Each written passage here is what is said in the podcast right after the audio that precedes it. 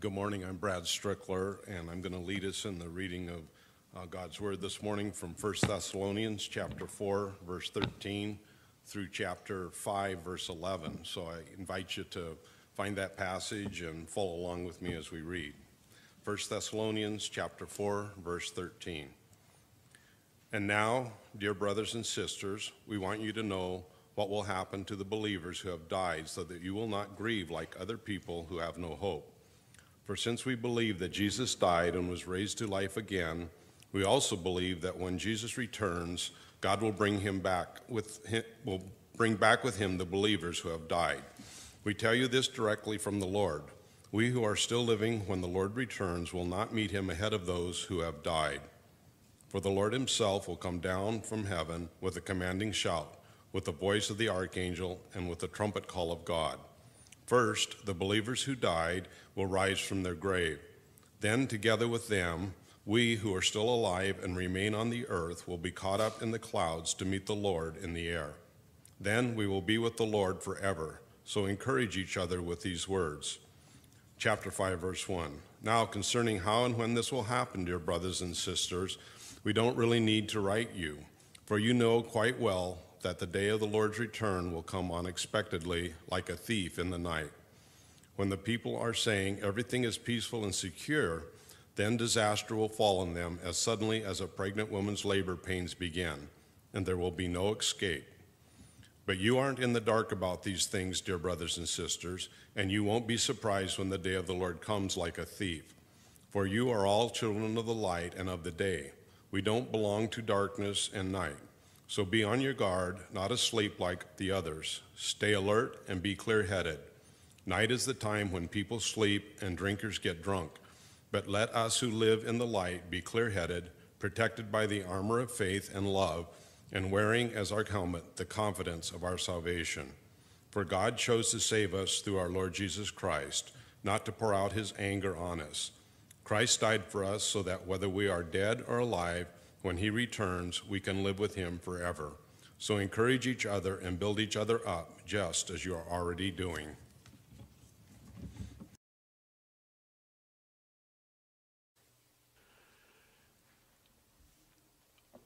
I grew up in a little rural town in northwest Iowa, Ashton, Iowa. I checked on the population of it this week. It's a, now down to 100. When I was there, maybe 300 at most. I went to high school in George, Iowa, uh, which is a town of 2,000. I checked on the school system there. There are four, uh, four uh, two elementary grade uh, uh, schools and one middle school and a high school, and the total number of students is 450 between the four schools. Uh, so I grew up in a small area. In that little town of Ashton, there was a just one street, and on that street was a uh, electronics repair store uh, run by Jack DeBoer. And Jack and Florence were good friends of my parents, and we never had a TV as I was growing up, but Jack sold TVs.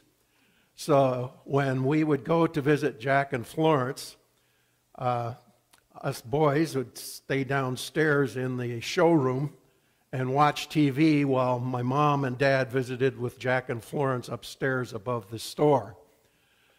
I tell you that because Florence was my Sunday school teacher. And Florence had a deep passion for the return of Christ. And there were only a couple, two, three kids in my Sunday school class, and we were in this basement of this Ashton Bible Church. And uh, I remember clearly the walls were spackled paint. You know, it had little spackles on the wall and homemade furniture in the, in the Sunday school class. But every Sunday, whatever the topic was, whatever portion of Scripture we were working on, sooner or later, Florence would bring it back to the return of Christ uh, because she was so uh, committed to that hope that God had given her. Uh, Jack died of a heart attack, and so she was a widow for many years. But uh, that didn't deter her from this sense of hope that she would see Jack and she would see others who had gone before. She was a deep believer, uh, not only in the work of Christ for her salvation, but the hope that he would return and that one day she would see not only the Lord face to face, but Jack. We're looking at a text this morning right in the middle of 1 Thessalonians, which focuses on the idea of the hope of Christ's return. Evidently, Timothy had brought back a report to the Apostle Paul uh, about the condition of the church in Thessalonica. And it seems as though perhaps one of the things that he reported to Paul is that there had been a concern developed in the church about the return of Christ and about what happens to those who pass away, and that there was some concern about uh, some perhaps some sorrow that was developing. Chapter 4, the chapter 4 verse 13 and following that we're looking at this morning is not the first time in the text of 1 Thessalonians that the idea of the return of Christ uh, came up. In each of the previous three chapters, at the end of each chapter, there was a reference to the return of Christ. In chapter 1, uh, verse 10, he says, uh, They speak of how you are looking forward to the coming of God's Son from heaven, Jesus, whom God raised from the dead. He is the one who has rescued us from the terrors of coming judgment. Chapter 2, the end of chapter 2, uh, verse uh, 19. After all, what gives us hope and joy? What is our proud reward and crown? It is you. Yes, you will bring us much joy as we stand together before the Lord when he comes back again, for you are our pride and joy. The end of chapter 3, verse 13. As a result, Christ will make your hearts strong, blameless, and holy when you stand before God our Father on the day when our Lord Jesus comes with all those who belong to him. So it's quite clear that this theme uh, is part of the whole of the text. What was it that Timothy had reported to Paul that made him uh, focus this specific section on the return of Christ? Well, I suggest to you, first of all, that there was a fundamental issue that Timothy reported back to the Apostle Paul. Verse 13, he says, And now, brothers and sisters, I want you to know what will happen to Christians who have died, so you will not be full of sorrow like people who have no hope. The fundamental issue uh, boiled down to the question of what happens when people die and its relationship to the return of Christ, but primarily the fact that people were dying and people were grieving their death, and the connection between the death of believers and the return of Christ was certainly uh, the central focus. So death becomes the fundamental issue. Death is not an accident, it's an appointment. Scriptures say it's appointed unto men once to die, and after this, the judgment. Hebrews chapter 9, verse 27. I think we these days are more aware and alert to the issue of death in light of COVID. We woke up on when, Monday morning with the news that Colin Powell had died of COVID. COVID has brought the reality of death closer to us than we wish. Then late, later in the week, we hear the news that Alec Baldwin shot Halyna Hutchison accidentally on a movie set. Uh, we hear of death all the time. I know as I grow older, the reality of death becomes much more uh, central in my thinking. Death is the, the fundamental issue that every one of us must deal with in some way or another. I realize now that I've outlived the length of my dad's life. And so I'm living on grace. Each day, each one of us have the reality of death facing us.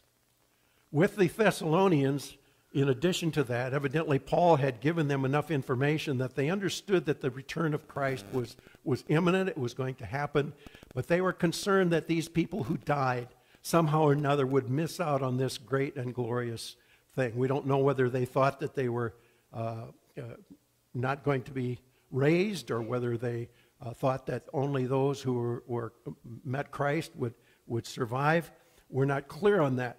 But it is clear that they were facing the reality of death. And as they faced it, the question was how should they view those who had died? Paul raises two interesting thoughts. First of all, he says, We don't want you to be ignorant. Clearly, Paul wanted to communicate to them that there was some information that he needed to communicate to them which would help them as they faced the death of loved ones. And then he says, We aren't to grieve or to sorrow as others. There's this truth which Paul was going to communicate to the, the Christians in Thessalonica, which would change fundamentally the way in which they handled death and the grieving process. And he said that there's information that we as believers have that fundamentally changes our approach to death. What is that? What is that information? Well, I think as we move on in the text, it's this fundamental assurance, this fundamental uh, foundation that gives us a sense of the difference between the way we approach death, the way we sorrow, and others. And that fundamental assurance is the resurrection of Jesus Christ. In verses 14 and 15, Paul writes, For since we believe that Jesus died and was raised to life again, we also believe that when Jesus comes, God will bring back with Jesus all the Christians who have died. The fundamental assurance that there is life beyond the grave is built upon this solid foundation that Jesus Christ rose from the dead. The stone that was on the tomb was rolled away. Peter and John and Mary saw the risen Christ. Christ appeared to the disciples and said to them, Touch the nail prints, feel this, the scar in my side. And it was that tangible, historical reality that there's an empty tomb that becomes the foundational assurance that resurrection is possible. Then the Apostle Paul goes one step further and he says in the next verse, verse 15, I can tell you this directly from the Lord.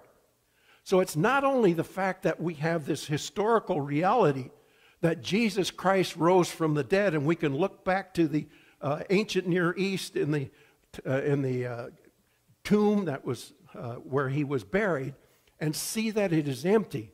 But we can also see that Jesus Christ himself told us that there was such a thing as a resurrection of the dead.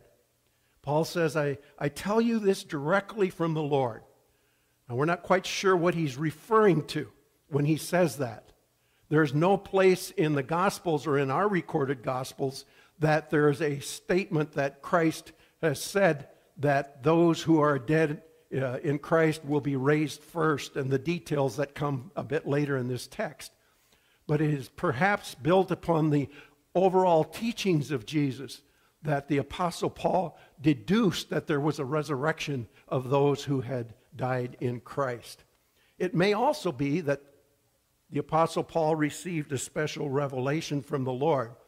But whatever it is, Paul makes it abundantly clear that the Lord has communicated to us via revelation that there is a resurrection from the dead. And as someone has said, divine revelation is so much greater than human speculation. We know from what God has revealed to us in His Word that there is such a thing as a resurrection from the dead. And so this morning I can say to you without apology that there is a resurrection of the dead because Christ rose from the dead and Christ said that he would bring those who are in Christ back to life again. Paul moves on in the next section, verses 16 through 18, by laying out a little bit more of the details of what this all entails. Verse 16 and following, he says, For the Lord himself will come down from heaven with a loud command, with the voice of the archangel and the trumpet call of God, and the dead in Christ will rise first, and after that, we who are still alive and left will be caught up together with them in the clouds to meet the Lord in the air, and so we will be with the Lord forever. Therefore, encourage each other with these words. Paul says, I don't want you to be ignorant so that you sorrow as those who have no hope. But I want you to understand that there is a resurrection, and therefore you can encourage each other along these kinds of lines because you know the foundation of your hope and you can see how this is going to unfold. And Paul lays out for them about four different aspects of the return of Christ. Verse 16, the first part of the verse, he says, The Lord himself will come down from heaven with a loud shout, with the voice of the archangel, and with the trumpet of God. In Roman times, the trumpets were used to announce the arrival of a great person. We know in the scriptures when God gave the law, it was preceded by the trumpet blast. You remember when the children of Israel marched around Jericho to conquer and see their enemies uh, uh, triumphed over. It was when the trumpet blast sounded that the walls of Jericho came tumbling down. Paul writes also in 1 Corinthians chapter 15, verses 51 and 52 Listen, I tell you a mystery. We will not all sleep, but we will all be changed Somebody said that's a great verse to put over the nursery. we shall not all sleep, but we will all be changed in a flash, in the twinkling of an eye, at the last trumpet. For the trumpet will sound, and the dead in Christ will be raised imperishable, and we will be changed. Back in the early 1980s, our church in Springfield, Illinois, partnered with a Haitian church through the ministry of reciprocal ministries. And so in the early 80s, mid 80s, I led a team of men from our church to uh, visit with our sister church in Beaumont, Haiti.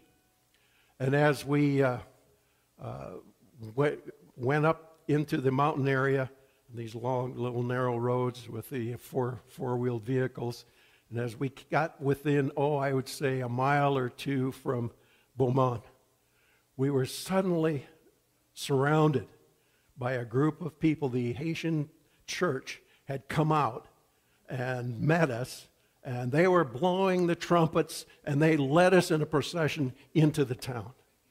And I often think about that when I think about the trumpet being sounded, and that, you know, when, when the trumpet sounds and, and Christ comes, it's kind of like this, this sense of welcoming the, the, the, the Lord uh, as, as he comes to this earth.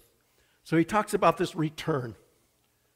Then he talks about, in the next section, the dead in Christ will rise first. And so he points out quite clearly that there's this resurrection of those who have died, and they are the first to experience the reality of resurrection. Verse 17, first part, he says, We who are still alive will be caught up to meet the Lord in the air. It's called the rapture. Behold, he is coming, it says in Revelation, with the clouds, and every eye will see him, and even those who have pierced him, and all the peoples of the earth will mourn because of him. It's the sense that things have come to a culmination and Christ is returning with the rapture. Finally, in verse 17, the last part, he says, So shall we ever be with the Lord. The reunion. So you've got the return, you've got the resurrection, you've got the rapture, and now you have this glorious reunion of saints who have known the Lord Jesus Christ meeting him face to face. When I was a kid, we used to sing a hymn Oh, that will be glory for me, glory for me. When by his grace I shall look on his face, that will be glory for me. The return of Christ certainly will be glorious because of the fact that we will see others who have gone before us. But the real glory is going to be seeing the one who has saved us and loved us throughout eternity and seeing him face to face. I read a story this week of Billy Graham during the Korean War. He was visiting troops who had been injured or wounded in uh, Korea. And there was this one fellow who, because of his wounds, had to lay face down, and on and uh, so he he couldn't turn his head to see uh, Billy Graham, and so uh, he had heard Billy Graham. He knew his voice, and he could hear his voice, but he couldn't see his face. And so Billy Graham laid down on his back, slid under his bed, so that he could look on his face. And as you think about the Lord's return, we know a lot about the Lord because of what he has revealed to us. But then we will know, as it says in the scriptures, not through a glass darkly, but we will know him face to face. That's the reunion. That's what we have as believers to look forward to. The fourth movement is in verse 13 and 18, where he talks about the, the final accounting. He says in verse uh, chapter 4, verses 13 through 18, which we've just been looking at, deal with the question of how do we respond to death uh, and, and sorrow and what the resurrection means for that. But now in chapter 5, verses 1 through 11, we deal with something a bit different, and that is we deal with the issue of judgment. The reason we know that is because he speaks several times in this text about the day of the Lord. And the day of the Lord is a technical term used in the Old Testament prophets. Uh, for example, I'll just read a text from Isaiah chapter 5, verses 18 and following, which talks about the day of the Lord. How terrible it will be for you who say, If only the day of the Lord were here, for then the Lord would rescue us from all our enemies. But you have no idea about what you're wishing for. That day will not bring light and prosperity, but darkness and disaster. In that day, you will be like a man who runs from a lion only to meet a bear. And after escaping the bear, he leans his hands against the wall in his house and he's bitten by a snake. Yes, the day of the Lord will be dark and hopeless, a day without a ray of joy or hope. That's a dark picture I couldn't help but thinking of the Roadrunner cartoons as I read that. You know, he run finally think he's safe, and then bam, get knocked down again. And that's kind of the description here, and it's the day of judgment. And so, as Paul writes to the Thessalonians, he wants them to know that they don't need to be afraid of the day of judgment, but they need to understand it. And they need to understand it correctly. He says there's a wrong way to think about the, the coming judgment, and that is to fixate our thoughts on when it will happen rather than what will happen. Clearly, the scriptures indicate that we don't know when the final judgment is going to happen. Acts 1, Jesus said to his disciples before he ascended into heaven, It is not for you to know the times or the seasons. There's been a lot of time wasted in trying to figure out when the Lord's going to be back. Lots of attempts to determine the date.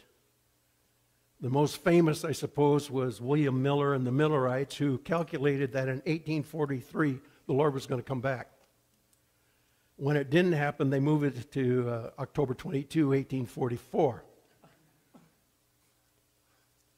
At a prophecy conference in 18, uh, 2015, I heard a fellow predict that because there was a blood moon, which was referred to in Joel chapter 2, uh, that would appear before Christ returned, that uh, Christ was coming in 2015.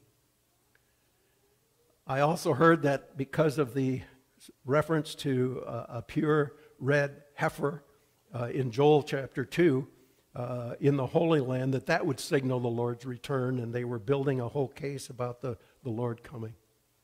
The scriptures make it quite clear that that's the wrong approach as we think about the return of Christ. Paul uses the image, uh, two metaphors, to help us to see it from a different perspective. He uses the metaphor of the thief in the night and the metaphor of a pregnant woman. And I'd like to think we look at these two and compare and contrast them a little bit because I think there's a subtle meaning between the two that we're to understand. The metaphor of the thief in the night is primarily negative. Uh, 2 Peter chapter 3 verse 10 Paul, uh, Peter writes, "But the day of the Lord will come like a thief, and the heavens will disappear with a roar and the elements be destroyed by fire, and the earth and everything in it will be laid bare." The thief's coming, unlike that of the birth with a pregnant woman, is unexpected. You expect birth, but you don't expect a thief. Had you expected him, you probably would have stopped him. So the, the contrast here is between expecting and une, uh, unexpected. The thief's coming is unexpected and it's negative. It brings loss and sorrow. If you've ever been ripped off, you know what that feels like. Somebody's invaded your home and stolen something, you know the feeling.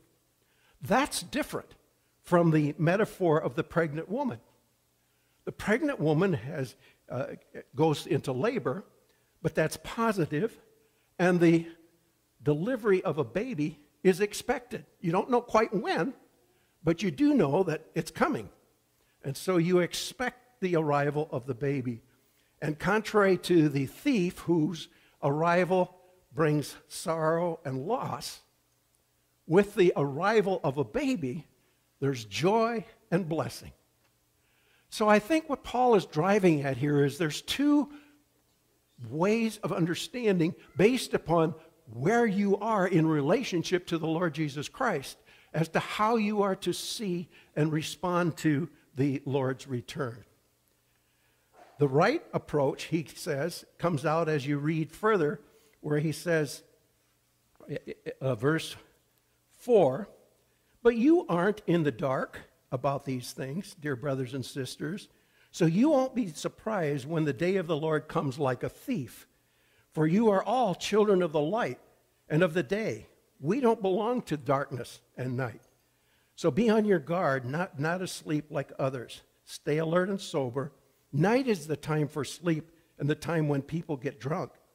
Let us who live in the light think clearly, protecting protected the body with armor of faith and love and wearing the helmet of salvation, uh, the confidence of our salvation. The two contrasting images now flow into this contrast between the kingdom of darkness and the kingdom of light. Those who are part of the kingdom of light are awake and anticipating the coming of the Lord. Those who are part of the kingdom of darkness don't anticipate this coming. Those who are part of the kingdom of darkness are asleep, perhaps drunk, and partying.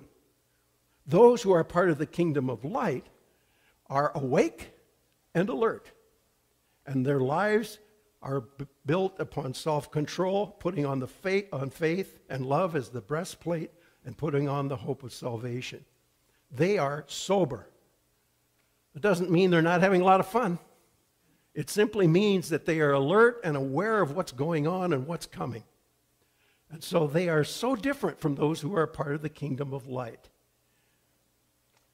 Those in the kingdom of darkness deaden their sentences through all the kinds of diversions that they experience. But Paul says, we're not going to be in the dark about what's going on. We know what's coming we can anticipate what's coming and we respond positively.